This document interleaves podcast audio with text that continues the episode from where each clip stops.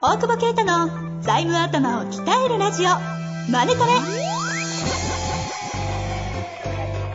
ビジネスにおいて欠かせない財務戦略ポッドキャスト「財務頭を鍛えるラジオマネトレ」では財務のスペシャリストである税理士の大久保啓太が経営者をはじめビジネスパーソンが知っておくべき財務やお金に関わる情報をちょっと辛辣ながらも分かりやすく解説します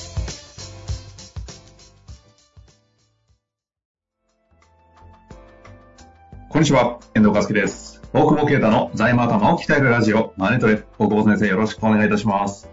お願いします。さあ、今週も行きましょねう。酔ったば話。 え。酔ったば呪術改話。正い見た呪術改正見たや、俺はね、あの漫画見てないんですよ。なんでわかんない。なんか、なんか見てないんですよ。なんで映画見て、そうなんです映画見なかったか見てないです。えおつこつくんの見話。てない。話が終わっちゃうちょっと続けてください。えいや全然見てないんですよ。 じゃあもう終わっちゃうからいいいい。ね、ちょっといいじゃない リスナーの方聞いてない人いっぱいいるから、見てない。あ、そう。そうか。いや、見た方がいいよ。エヴァンゲリオンだったよ。なんか、ジョ、なんか、イメージジョジョなんですけど。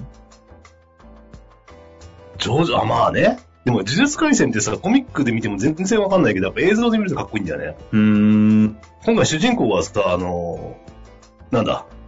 碇真司君と同じ声優だからさ、はいはいはいはい。あ、もそうう、なんだ。もう、もろじゃん。で、暗い性格なのよ。はいおつはい。こつくんが。うんうんで、逃げちゃダメだみたいなさ。はいはい。そう。もうエヴァにしか見えなかった。そんだけの話なんだ。それさ、 そこ、ストーリーの話とかじゃない。ストーリーとか、まあ、ネタバレすると怒られるじゃん。まあそうですね。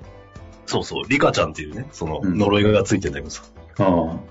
リカちゃんみたいなのをさ、新宿の声で言われるとさ、もうエヴァンゲリオンにしか見えない のよ。エヴァが発動してさ、相手を倒しに行くようにしか見えなくて、これ何見てんだっけと思ってさ、まあ、いや、もちろんなんだけど。中身のストーリー的にもエヴァとかちょっと繋がるようなところあるんですかいや、全然繋がらない。ないんだ動きとかちょっと、やっぱりね、あんのかな。うんでもちっちゃい子結構見パてンたダよとか出てくるやつですよね。あ、パンダ出てくるやつ。そう。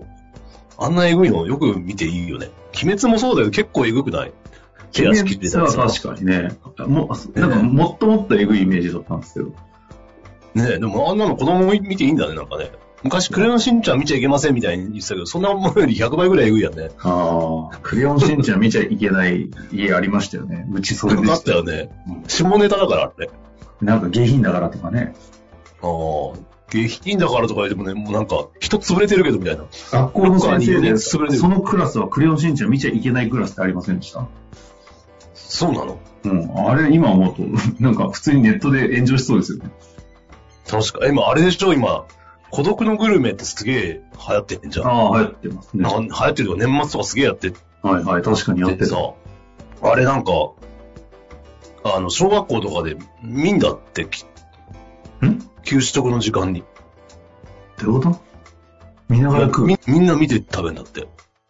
何な、なんでだと思うえ理由があるの勉強あるよしてもう学習ですよね。なんだろう。いや、えコロナ。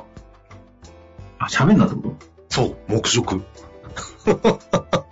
ああ。え、じゃあ別にん孤独のグルメじゃなくてもいいってことですかいい、いいんだけど、まあ、飯食いながら飯を見、わかんな い、見て。学校に飯食いながら飯の番組俺、俺、昔さ、飯飯食食いいななががららテテレレビビ見見んだなけきゃやど、ついるじゃないですか。そんな感じよ。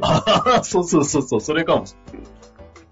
へーテレビ見んなって言われたよね、なんかね。言われてない飯食いながら。いや言われましたよ。言われるよね。言われる今はもうテレビ見て喋んなって言うらしい。いや、だから今はあれじゃないですか。あの、携帯みんなってやつが、俺僕らのあの、テレビみんななんじゃないですか。あーテレビはいいんじゃないですか。みんなテレビ見て食べてるでしょなんか、怖くない。え。そうなんですか。もう、黙食。いへえって感じの話がいっぱいある。や、わ、わ、話ですね、これ。 いや、でも本当にマスク会食とか、まあ、し下をわかんないけど、してるもんね。ちゃんとなんか、最近サウナのマスクもね、なんか出まマジで始めましたもんね。もう、は入んなよ、と思って入んない方がいいよね、それ入ね。んない方がいいよ。だってどんなにしたって密室やん。それを凌駕してでも入りたいんでしょうね。汗かいきたい。や、でもサウナのさ、横、サウナの中でもなんかディスタンス的なの書いてある。もうありまあするじゃよね。はい。あんないるそんなの横一つ開けるみたいな。うんでもそんな好き好んで横に座んねえよと思わないなんかまあ、どちらかというと、あの、ビジネスやってる側の問題なんでしょうね。ああ、一応やってますいよや。一度開けといてます、みたいな。ああ、もうやめようもう。茶番劇です。えさあさあ、まあ、こんな話をしてるとね、えー終わっちゃいそうで。あ、質問。もう今回ね、質問、あれですよ。3あ、つ、質問。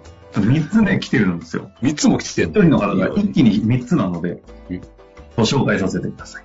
はい。えー今回、今回も税理士ですね。修行の方のようです。えーいただいております。えー大久保先生、明けましておめでとうございます。今年はコロナが落ち着きましたら、ぜひぜひ絶対にどうしてもお会いする機会をいただけたらと切に願っております。なんでだよ。これ、知り、知らないよ。知らない方が。あ、えー何回もさて質問くれてるし。税理士業界の MA について質問をさせてください。MA と言えるかよくわかりませんが、税理士業界は所長税理士の引退などにより、実は古くから小物先ごと事務所を譲渡するといったことが行われてきたのではないかと推察しております。そこで3つの質問があります。1つ目。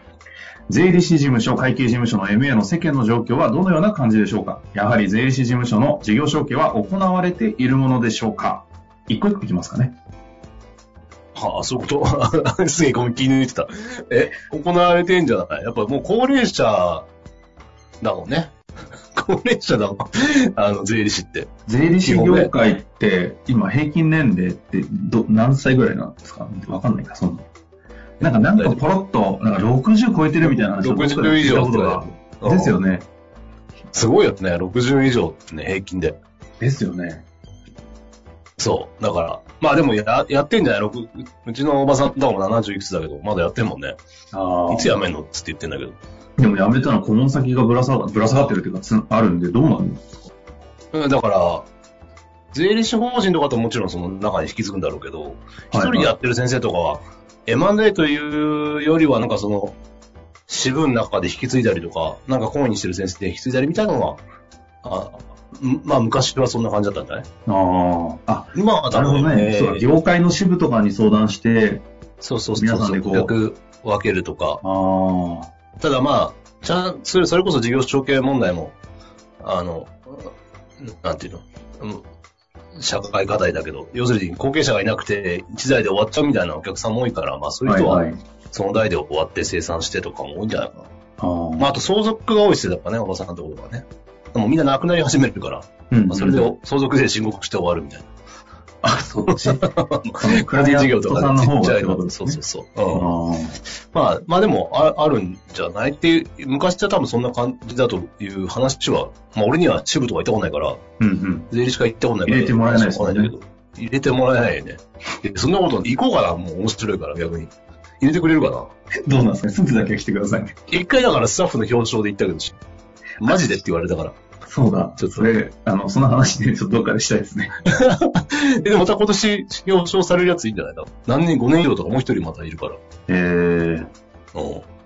あれ、緑、髪の毛緑のやつと、 どうでしたっけ緑のやつが、 そうそうそう。 表彰式に、表彰状に立ったら、あの、会場の方からマジでって声が聞こえマたジでっていう。いや、俺が出てった時、所長も来てるんでって言われて、俺が出てった時にマジでって言われた。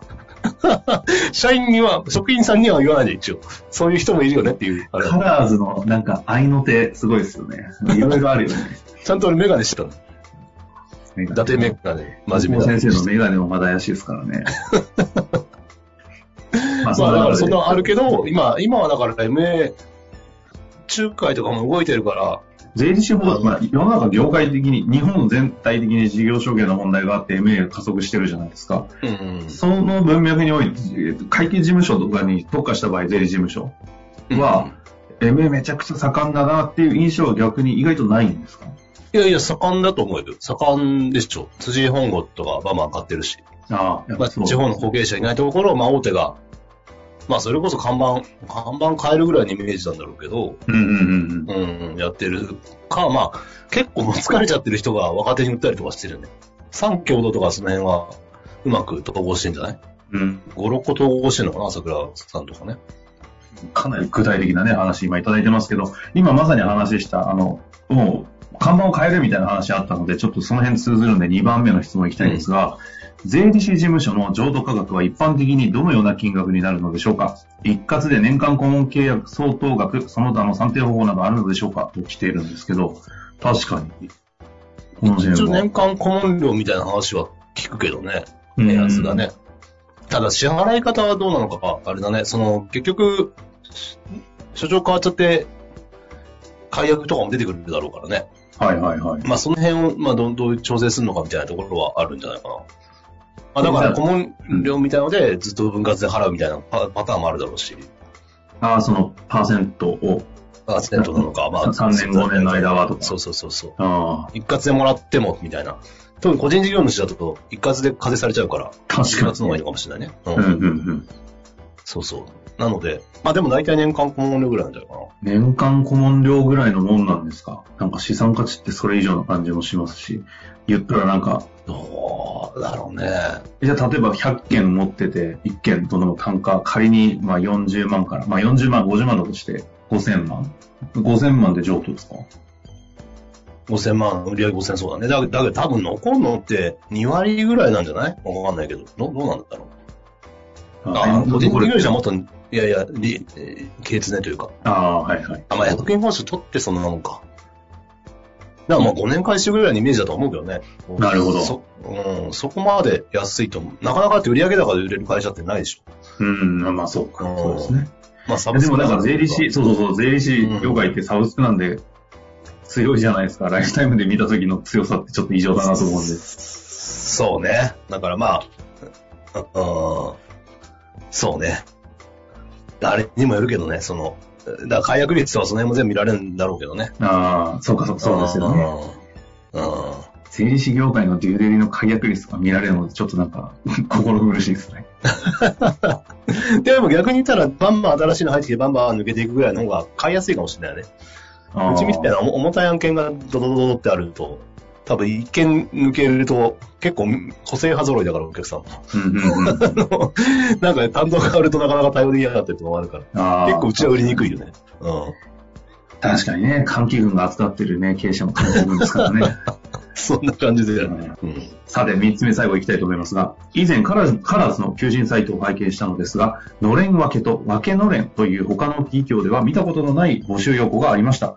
このあたりの内容とカラーズの経営方針などを合わせてご教示いただきますと幸いです。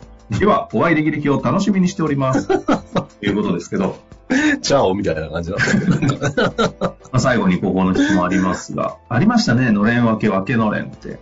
これ、明けのれんはあれでしょその、のれん分けはちゃんとのれんを引き継ぐがのれん分けだけど、いきなり業務委託でやるから、分けのれんっていう。安田さんが勝手につけただけなんだけど。これいきなり業務委託でやるってのはどういう意味ですかだから、いきなりカラーズの名前で業務委託でやってもらうみたいな。あ、受託する的な。そうそうそう受託っていうんですかこの業界は。わかりませんけど。うん。